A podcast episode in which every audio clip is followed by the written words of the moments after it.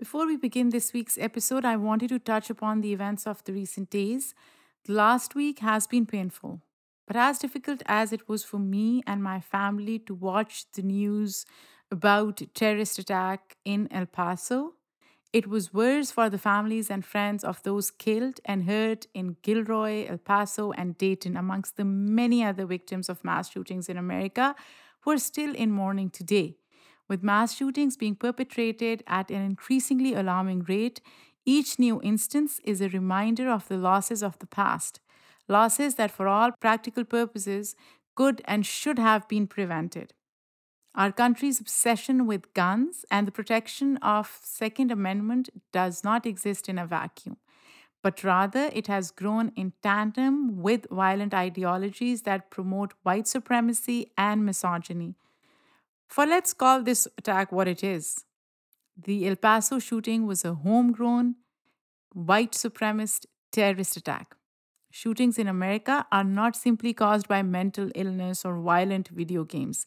They are fostered by deep hatred that is becoming normalized each and every day. They are a result of the constant demonization of immigrants and non cisgendered men.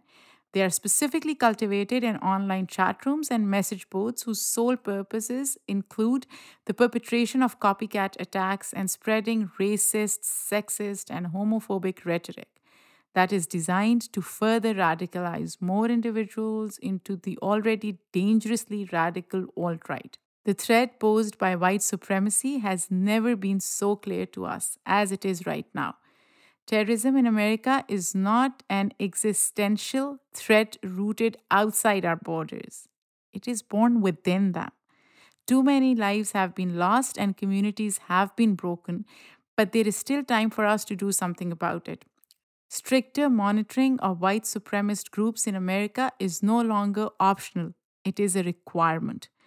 Stricter criticism of the president's anti immigrant hate filled rhetoric is no longer optional, it is a requirement. Stricter gun laws are no longer optional, they are a requirement.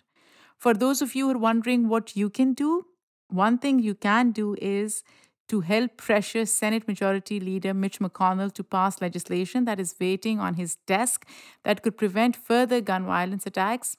The link is in our show notes. And now on to today's episode.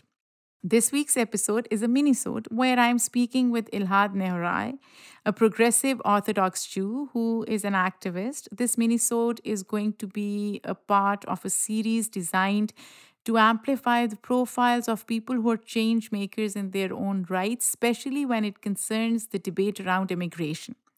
Full length episodes of the Alien Chronicles will continue as usual, and these minisodes with activists will be released every few weeks. Hope you enjoy my interview with Elad.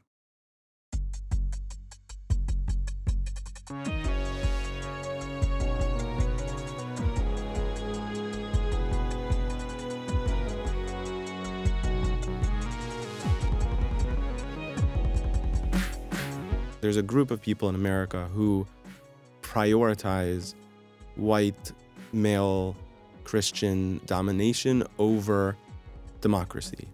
And so this is I would argue this is the biggest demon that's mm-hmm. holding America back where where people who prefer the supreme supremacy that they've had choose that over the things that will ultimately make this a free society.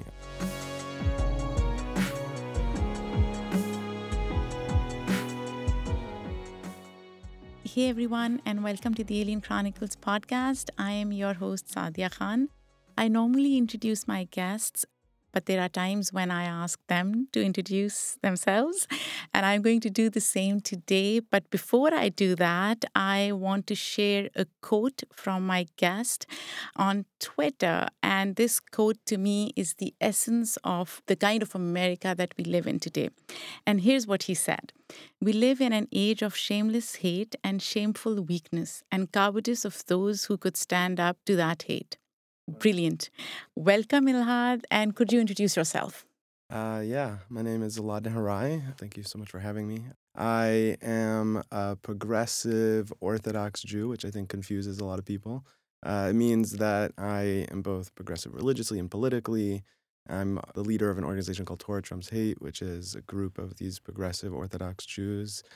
And I'm also, you know, a leader in my community. I'm doing, you know, a lot of stuff around creativity and that sort of stuff. But relevant here, I think, is my ma- mainly my activism and also my writing has mainly been, especially over the last few years, about focusing on bringing, you know, fighting for morality within politics. You consider yourself a religious person, right? Yeah. Do you? Right. I'm sure this journey has been ongoing. And could you talk a little bit about? Sure, about how I became Yeah. like this. Sure. I actually, yeah, my story's a little bit nuts. I started off being very, uh, I was, I was a secular Jew. I grew up secular, wasn't religious. And in college, I joined this movement called the called Chabad, which is very into kind of like outreach just getting, you know, kind of encouraging Jews to be more religious, that sort of thing. I went to study in Israel for it, and I became a lot more conservative at that time, which was interesting. Tends to unfortunately come with being religious. And and I was really fascinating fascinated around like, you know, 2016 or so. You can guess what was kind of going on around that Yeah. time. Um, like a lot of people, I think I tried to actually consider myself above politics. I think once I became religious, I thought I was somehow uh, better than politics or whatever. And I think what happened to a lot of people in 2016, and I don't think this is at all specific to me or to anyone religious, is that we started to be like, oh, actually, this is all political. This is all really important. We've been taking a lot of things for granted. You know, by not taking sides, we've also kind of given up our moral compass to a certain extent, our moral high ground, et cetera. And I think that and we've let down a lot of people. That's kind of how I thought uh, about it. And since then, I've kind of, you know, in, in uh, Hebrew, we call it teshuva, like to do repentance for the past. Um, I've been trying to do tshuva for for not being active enough in the past, and I and I think that's like the very very very very uh, small version of the journey that I went on. And your activism also includes Hevria.com. That's your online platform uh, where you allow creators from Jewish community to come together.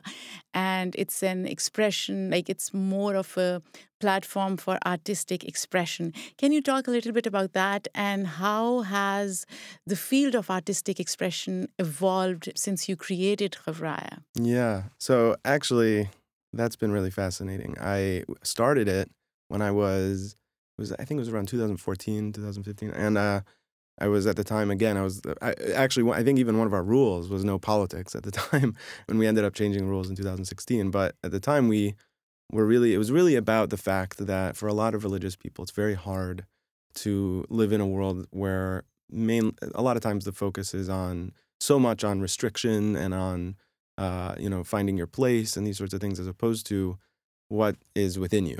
And so creativity in essence I, I, I would argue is about looking within and then expressing outwardly as opposed to the other way around which uh, i would argue is a form maybe it could you know in, in a negative sense you could call it propaganda or it could be just be called taking in knowledge depending on your opinion.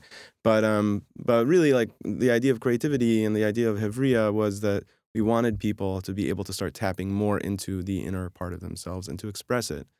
And the fascinating thing about that was that as it evolved it almost we didn't even mean for it to become anything political. And I mean, now i mean political within the jewish world um, we didn't expect it to be like that but almost immediately it was because we had people when you start a- asking people to access what's in them they're going to start talking about things that are controversial it has it's very specific to jewish community right? And it's it's a platform for jewish creators. Have you thought about expanding that platform and including people from other religious ethnic backgrounds non-religious backgrounds? Because as you said 2016 elections have changed everything. Honestly if if it weren't for trump's election um, you and I would not be sitting here um, having this conversation Wow. because I would probably not have a podcast. Uh, so, have you thought about doing that? That's actually, oh, wow. That's a really great question. I love that point. Also, I don't think I've thought about that in regard to Hevria before. I think that, honestly, I think that we need it all. And what I mean by that is we need places for kind of intercommunal discussions. We also need places for larger discussions. So, if anything, I I would hope of- one of the one of my dreams actually is to bring this knowledge and this experience into a place that's not just Jewish. So I would love maybe to start something new. I think might be the better way to go. So, going back to your activism and especially your social media, I follow your Twitter regularly, and what you say is always very profound. And I quoted one of your tweets in the beginning as well. And you've been able to amplify voices of Jewish communities, you've supported uh, marginalized communities, and you're very critical of what's happening on the political side in, in the US right now. My question to you is uh, given how social media has changed activism and the ease with which we can partake in activism on social media, do you think it discourages people like you and probably me to share some like physical space with marginalized communities and go out and do like protests and demonstrations and um, hold placards and you know just be in that physical space? Because i'm sure that is a different experience in its own so you're saying, do you, do I think that social media might actually cause people to be less active? Yeah, like less active in person, like physically, Right. be part of demonstrations, be part of protests, and mm. just like sit in their homes, in their you know offices, wherever they are, and just be active and partake in that kind of activism. I think that might be true for for some people. I think that overall the mm. effects of social media are leaning like because of the volume that you reach, the amount of people and the amount of the the way you can quickly spread an idea, that sort of thing. Uh, I think because of that, we ultimately, I believe, will lead to more activity, and we've seen that all over the world, right? I mean, the more extreme examples are Egypt and and other places where there were, you know, the Arab Spring was so much because of social media, which is a fascinating thing. Um, so I, I like to think, I hope that social media in the end makes people more active, brings people more together. I think I know that's been the case for me. I know that a lot of things that I'm doing now I wouldn't have done otherwise. And I think that maybe it's our goal. It should be our goal though, if we are active, if we have an audience and these sorts of things to push people to do more, which is um that's why I became part I, I joined this Never Again Action movement, which has been the ones of the people have been getting arrested at ICE detention centers, these sorts of things. Um, and part of the reason I was really inspired by them was because they're telling people, okay, you did your angry stuff on social media. Now let's actually go out. Let's do things. Um, yeah. And talking about politics, it seems like to me that sometimes you're just frustrated with Jewish communities' support of Trump uh, administration. And if we look at numbers, and I don't have specific statistics, Jewish community predominantly they voted for Hillary Clinton in 2016 elections. I don't have numbers for it right now, but but even then, I think it's you're probably referring to the Orthodox Jewish community. And why do you think that is the case? And have you made any strides in like helping people understand um, why it's important not to, or what are the, uh, some of the challenges that you may have faced within that community? Yeah. Okay. So I think you're absolutely right. Then there's the Jewish community. I think has been one of the large, besides of course for for certain other minority groups, the Jewish community has one of the, been one of the most biggest supporters of left wing politics for a lot of reasons, and probably the most obvious one being their history. But you're right also that Orthodox Jews predominantly voted for Trump. It's actually really interesting. Where I live in Crown Heights, Brooklyn, uh, if you look at a voting map, there's like this sea of blue, and right where I live, which is the Hasidic part, it's this very, it's like this dot of red, like very Hmm. strong red. It's, it's really fascinating. The reasons for that are really varied. I think for a lot of reasons, the Orthodox world tends to be much more right wing because they're more conservative as people. But I also think that a lot of it has to do with Israel. A lot of it has to do with, I think we tend to underestimate the power of communities that are, uh, what's the right word? I guess like inwardly focused so that their their main their own, their main concern is their own safety. And I don't mean to put that down. I think that it leads to some beautiful things, but also leads to some dangerous things. And recently, we've seen the danger of it.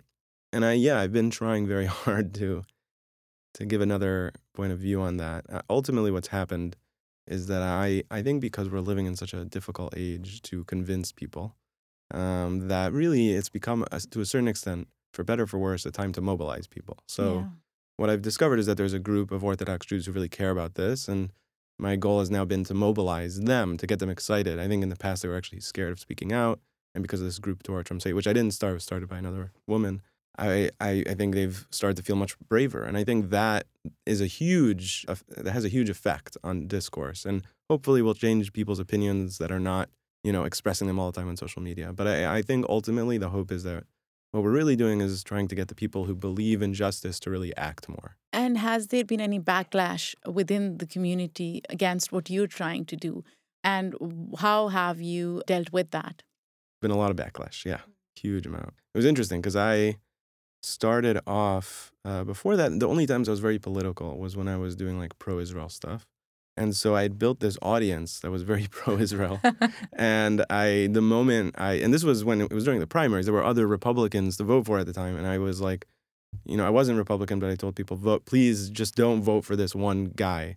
And immediately I got huge backlash. I started losing readers. I, I was actually, there was a period where it was so bad that I was sure that I was like not going to continue to be a writer, at least in, in the sense of people reading me, because I was losing all these readers. And it was really fascinating. Was and I was getting vilified and all these things. It was very hard.